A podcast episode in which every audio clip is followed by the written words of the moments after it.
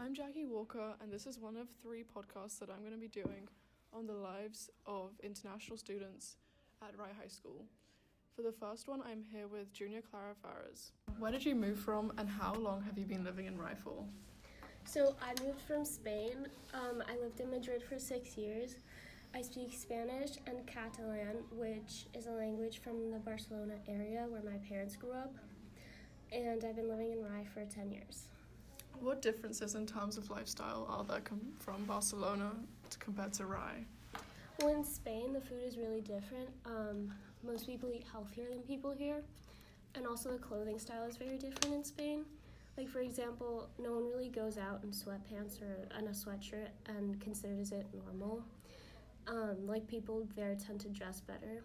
And also, when people go out to parties or clubs, they dress well. Unlike people here who just like put on leggings and just go out. So people wouldn't walk around in like pajamas. Yeah, no, like you would see people in jeans or like like not so fancy but just like casual. Got it.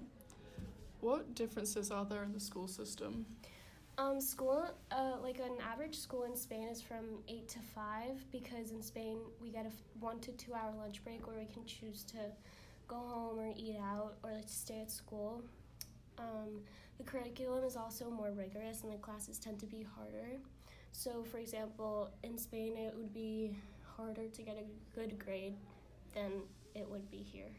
So, what would you do when you lived in Spain? Would you go home for lunch? Um, well, I was only six then. Oh, so- okay, never mind then. So I would just stay in school and eat lunch, and then recess recess would be pretty long. It'd be like an hour, I think. We don't have recess here, at least in high school. Like, we have free periods, but we don't have like I wouldn't say it's recess. Yeah, my friends there, um, in both Madrid and Barcelona, um, after lunch they have like quote quote recess where it's not really recess, but you can just leave the school and then come back whenever. Um, do you think you've adapted well to living in America? Um, I think I've adapted pretty well since I moved so young. I kind of grew up with go- both cultures, like the Spanish one at home and then American lifestyle at school and with my friends. Um, oh wait, so did you speak Spanish to your parents?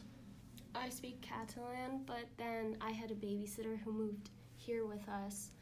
Um, she's not, she doesn't work for us anymore, but she moved here with us and I spoke Spanish with her. So I kind of grew up with all three languages.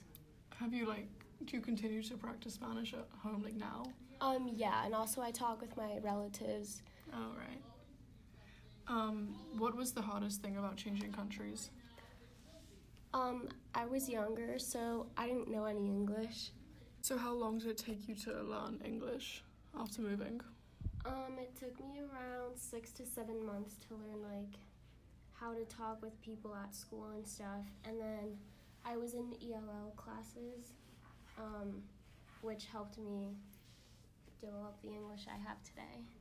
And that's fairly quick to like learn English. That's impressive. Yeah, because also I was younger, so I guess when you're younger, you're more um, likely to learn languages faster.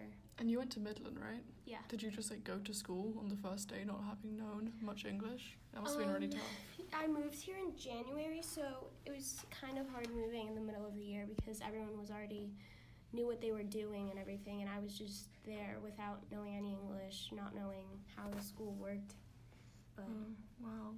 Oh, however, what was the easiest thing about changing countries?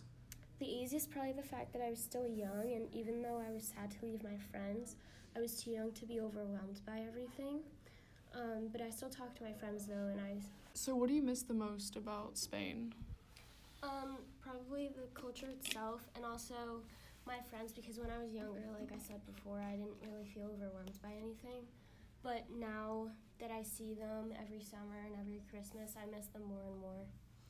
Also the food and my family. what food in particular do you miss that we don't have there? um, just like everything because I feel like I don't know, I just feel like food in Spain, when you live in Spain, you don't really think anything of it, but then once you're exposed to like America and all the foods here, you're like, wow, I really, Really appreciate want the some Spanish food from food. Spain right now. Oh my god. Um, do you plan on applying to college in America or abroad? Um, I plan on applying on college here because after all, it's where I've lived for my entire life, or most of my life, and I've adapted to the school system here and the learning style here. And also, most of my friends are going to stay here in America. Um, so. Except you, Jackie. so I, I'm happy that I get to be close to them. Oh, that's nice. And overall, just like in summary, do you prefer living in America or in Spain? Honestly, I have no idea because I would love to live in Spain and be with my friends and my family and have the culture, my food, Your everything. food. but I also love my life here, and I don't think my parents are planning on moving back to Spain anytime soon, or at least until my f- sister finishes school. How long will that be? How old your sister? My sister's 10 right now. Oh, alright, got it. or turning 10 in a few days, so it's still Aw. gonna be a while. Okay, well, that was the end of the podcast. I hope you enjoyed.